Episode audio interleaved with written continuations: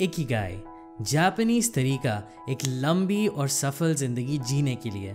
अगर इकिगाई का हम लोग ट्रांसलेशन करें तो उसका रफली मतलब होता है कि आपकी क्या वजह है सुबह में उठने के लिए। अब इकिगाई एक छोटी चीज़ नहीं है। जैसे आपने ढूंढ लिया कि आपका पैशन क्या है, या आपको समझ में आ गया आप किस चीज़ को अच्छे से कर पाते हैं। ये आपकी पूरी ज़िंदगी को जीने के लिए एक बड़ी फ़िलॉसफी है। अगर हम लोग जापानीज़ लोगों को देखें तो आप नोटिस करेंगे कि काफ़ी लोग काम करते रहते हैं रिटायरमेंट के बाद भी। इनफैक्ट उनमें से काफ़ी लोग तो कभी रिटायर करते ही नहीं हैं। इस बुक के ऑथर्स ने हम लोगों को बताया कि ये इसलिए है क्योंकि जापानीज लोग अक्सर अपनी इकिगाई ढूंढ लेते हैं और अगले कुछ सेकंड में आप भी सीखने वाले हैं कि आप अपनी इकिगाई कैसे ढूंढ सकते हैं। तो ज़रूर इस वीडियो को देखते रहिएगा। तो अपनी इकिगाई को समझने के लिए आपको चार कॉम्पोनेंट्स के बारे में पता होना चाहिए। आपकी इकिगाई इन चार कॉम्पोनेंट्स के बीच में आपको मिलेगी। तो पहली चीज़ है कि क्या करना आपको बहुत ज़्यादा पसंद है। What is it that you love इसके बारे में आप ध्यान से सोचिए। हम लोगों का कितना टाइम हमारी ज़िंदगी में काम करते हुए बीत जाता है। अगर आप दिन में आठ घंटे काम करते हैं तो आप अपने दिन का वन थर्ड हिस्सा सिर्फ़ काम करते हुए ही बिताते हैं। तो आपको अपने आप से ये पूछना होगा कि क्या आप खुश होते हैं जब आप इस तरह के काम को करते हैं? क्या आपको मज़ा आता है अपना काम करके? हम लोग यहाँ प्रॉब्लम बहुत ज़्यादा है कि काफ़ी लोग वही करते हैं जो उनको और लोग बताते हैं कि तुमको ये करना चाहिए, कि तुमको डॉक्टर इंजीनियर लॉयर अकाउंटेंट ये बन जाना चाहिए, तभी तुम पैसे कमा पाओगे और तभी तुम आगे बढ़ पाओगे। लेकिन ये करने की वजह से अक्सर हम लोग ऐसे करियर्स में घुस जाते हैं, ऐसी चीज़ें करने लगते हैं जो सही में हम लोगों को करने का मन नहीं होता है।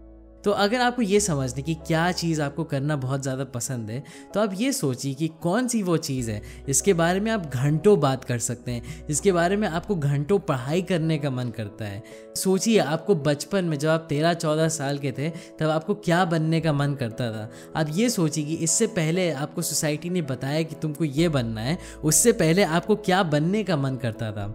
इन सारे सवाल का जवाब जब आप अपने आप से निकालेंगे, तब आपको कुछ कुछ आइडिया होने लगेगा कि आपको सही में दिल से क्या करना पसंद है।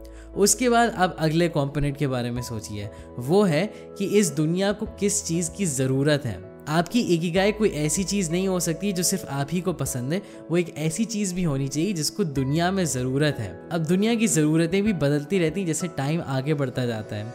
जैसे फॉर एग्ज़ाम्पल आजकल के ज़माने में किसी को टाइप राइटर की ज़रूरत नहीं होती है, क्योंकि ऑलमोस्ट हर कोई टाइप करना जानता है। लेकिन काफ़ी सालों पहले, जब टाइप राइटर नया नया आया था, तब हर किसी को एक प्रोफेशनल टाइप राइटर की ज़रूरत होती थी, क्योंकि बहुत कम लोगों को टाइप करना आता था और उससे भी ज़्यादा कम लोग तेज़ अच्छे से टाइप कर पाते थे। तो अगर आपको टाइपिंग करना पसंद था तो हो सकता है आपकी जॉब 30-40 साल पहले बहुत ज़्यादा रेलेवेंट थी, लेकिन अब उतनी रेलेवेंट नहीं रह गई।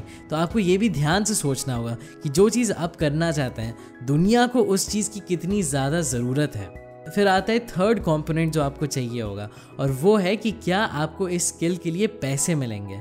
अब आपको कोई भी चीज़ करना पसंद हो सकता है और हो सकता है दुनिया को उस चीज़ की ज़रूरत भी हो, लेकिन ये ज़रूरी नहीं कि उस चीज़ के लिए आपको पैसे दिए जाएँगे। तो मान लीजिए आपको अपने घर की सफ़ाई करना बहुत ज़्यादा पसंद है, आप हर टाइम सफ़ाई करते रहते हैं, लेकिन इस चीज़ के लिए आपको कोई और पैसे नहीं देगा क्योंकि वो आप ही का घर है। इसी तरीके से हो सकता है आपको मोबाइल पर गेम्स खेलना बहुत ज़्यादा पसंद है, लेकिन जब तक आप प्रोफेशनल गेमर नहीं है, दुनिया आपको गेम्स खेलने के लिए पैसे नहीं देगी। तो आपकी एकिगाई में ये बहुत ज़रूरी कॉम्पोनेंट है कि कि क्या इस चीज़ के लिए आपको पैसे मिलेंगे? क्या इस एक्टिविटी के कोई इकोनॉमिक वैल्यू है? तभी आप अपनी इकिगाई को लॉन्ग टर्म तक कर पाएँगे।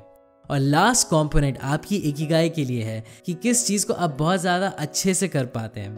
काफ़ी बार होता है कि हम लोगों को बहुत सारी चीज़ें करने का मन करता है, हम लोगों को बहुत सारी चीज़ें करना पसंद है, लेकिन हम लोग जिस स्किल में बहुत ज़्यादा अच्छे होते हैं, वो एकदम ही अलग होता है। अब आपको ये समझना होगा कि कौन सी स्किल है जिसमें आप नेचुरली पहले से ही अच्छे हैं। और ये हर किसी के लिए अलग अलग होता है। जैसे आपने भी देखा होगा कि कुछ लोग कोई नई स्किल उठाते हैं और वो बहुत जल्दी सीख जाते हैं और हो सकता है आप वही स्किल प्रैक्टिस करना शुरू करें और आप उनके जितना जल्दी ना सीख पाएँ। तो ये बहुत नेचुरल चीज़ है। लेकिन आपके लिए अपनी एक ही ढूँढने के लिए बहुत ज़रूरी है कि आप कोई ऐसी चीज़ पकड़ें जिसमें आपकी थोड़ी नेचुरल स्किल भी हो ताकि आप उसमें धीरे धीरे और अच्छे होते चले जाएँ। अब हाँ यहाँ पे एक बहुत इंपॉर्टेंट चीज़ है कि आप परफेक्शन ट्रैप में ना फंसें। आप ये ना सोचिए कि आपको एकदम परफेक्ट होना है इसी स्किल में, तभी आप आगे बढ़ पाएँगे। क्योंकि मैंने देखा है काफ़ी लोग यहीं पर हार मान जाते हैं। वो सोचते हैं कि मैं परफेक्ट नहीं हूँ तो मैं इसमें कभी अच्छा नहीं बन सकता। आपको बस एक बेस लेवल ढूंढना है कि आपकी थोड़ी बहुत किस चीज़ में ज़्यादा स्किल अच्छी है। हो सकता है आप मैथ्स में अच्छे हो एज़ कंपेयर टू और सारे सब्जेक्ट्स में।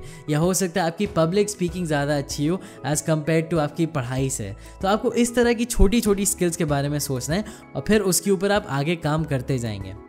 तो इन चारों क्वालिटीज़ के बीच में आपको अपनी एकिगाई मिलेगी। आपको एक ऐसा काम ढूंढना होगा जो इन चारों कंपोनेंट्स को सेटिस्फाई करे और तभी आप एक लंबी और सफल ज़िंदगी जी पाएँगे कम स्ट्रेस के साथ और बहुत ज़्यादा सक्सेस के साथ। अब यहाँ पे भी एक बहुत गलत फहमी होती है लोगों को। काफ़ी लोग ये सोचते हैं, बहुत सारे मोटिवेशनल वीडियोस देख के, कि उनको बस अपना पैशन ढूंढना है। सिर्फ़ पैशन ढूंढना काफ़ी नहीं है आपके लिए। पैशन सिर्फ़ आप जो पसंद करते हैं करना, और आप जिस चीज़ में अच्छे हैं, इन दोनों के बीच वाली क्वालिटी है। ये आपकी इकिगाई नहीं हो सकती है, क्योंकि हो सकता है आपको अपने पैशन के लिए पैसे ना मिले, या हो सकता है आपके पैशन को दुनिया की कोई ज़रूरत ना हो।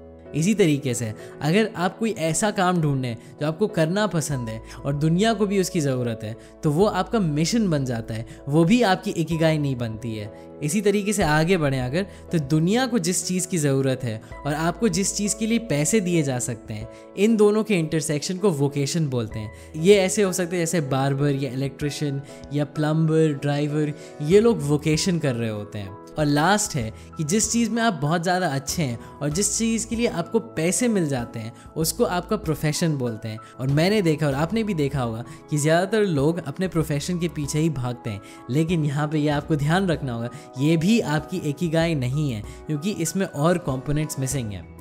तो जैसा कि आप देख सकते हैं, इनमें से किसी भी एक क्वालिटी को ढूंढना काफ़ी नहीं है। एक लंबी और सफल ज़िंदगी जीने के लिए हमको इन चारों कॉम्पोनेंट्स के बीच का इंटरसेक्शन ढूंढना होगा।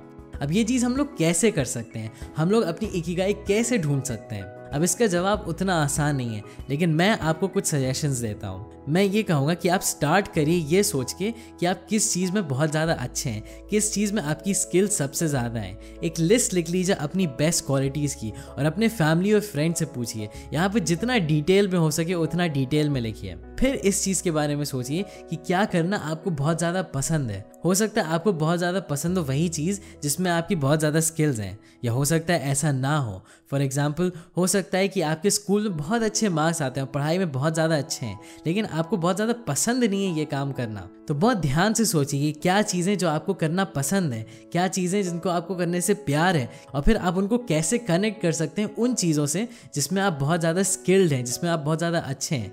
तो मान लीजिए आपकी कम्युनिकेशन स्किल्स बहुत ज़्यादा अच्छी हो और आपको साइंस और टेक्नोलॉजी से बहुत ज़्यादा प्यार हो तो आप हो सकता है एक साइंस के प्रोफेसर बन सकते हैं, या हो सकता है आप किसी टेक्नोलॉजी कंपनी के लिए एक स्पोक्स पर्सन बन सकते हैं, उनके लिए पब्लिक रिलेशन हैंडल कर सकते हैं। अब एक बार आपने ये समझ लिए तो आपको आगे आना चाहिए बाकी दोनों चीज़ों पे। वो है कि आपको क्या इस चीज़ के लिए पैसे मिल सकते हैं और क्या इस चीज़ की दुनिया को कोई ज़रूरत है। फॉर एग्ज़ाम्पल हो सकता है आपको पता चल जाए कि आप किस चीज़ में अच्छे हैं और आपको किस चीज़ को करने से प्यार है और हो सकता है दुनिया को भी उसकी ज़रूरत हो। लेकिन अगर आपको कोई तरीका नहीं मिलेगा जिससे आपको उस चीज़ के लिए पैसे मिल जाएँ, तब आपके लिए बहुत ज़्यादा मुश्किल हो जाएगा उस चीज़ को ज़िंदगी भर करते रहने के लिए। क्योंकि ऑब्वियसली आपको ज़िंदा रहने के लिए पैसे की ज़रूरत होती है। तो अब आप समझ गए होंगे, अपनी इकिगाई को ढूंढना कोई बहुत आसान काम नहीं है और कई सारे साल लग सकते हैं इस चीज़ को समझने के लिए। अब एक जापानीज कॉन्सेप्ट है जो आपको धीरे धीरे बहुत ज़्यादा सफल बना सकता है, बहुत छोटे छोटे कदम के साथ, और उसका नाम है काइजन उसके ऊपर मैंने एक वीडियो बनाया जो आपकी स्क्रीन पे आ गया होगा, और उसका लिंक मैं नीचे डिस्क्रिप्शन में भी डाल दूँगा। ज़रूर सब्सक्राइब करिएगा और बेल आइकन दबाएगा ताकि आप मेरे फ्यूचर में वीडियोज़ ना मिस करें। अगर आपको ये वीडियो पसंद आए तो उस लाइक बटन को भी क्लिक करिएगा, और अभी के लिए बस इतना ही। Thanks for watching.